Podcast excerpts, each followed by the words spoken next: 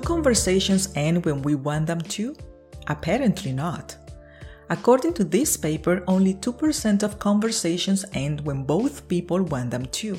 And on average, when people want to leave and when they actually leave differs by 50% of the length of the conversation. Either because we want to leave the conversation earlier or because we stay in it too long.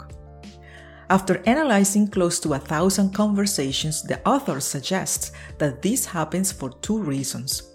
First, when two people converse, they almost never want to talk for the same amount of time, which means that they have a coordination problem to solve. Second, the information that is needed for coordinating is misleading.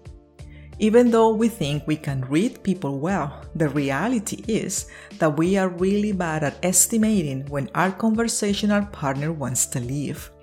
And when we are asked to guess, we're off by about 60% of the length of the conversation.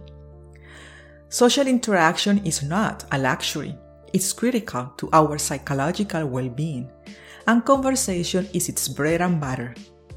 As this paper suggests, the more we learn about how conversations begin and end, run and stall, delight and disappoint, the better position we will be to maximize its benefits. Published in Proceedings of the National Academy of Sciences, short title Do Conversations End When People Want Them to?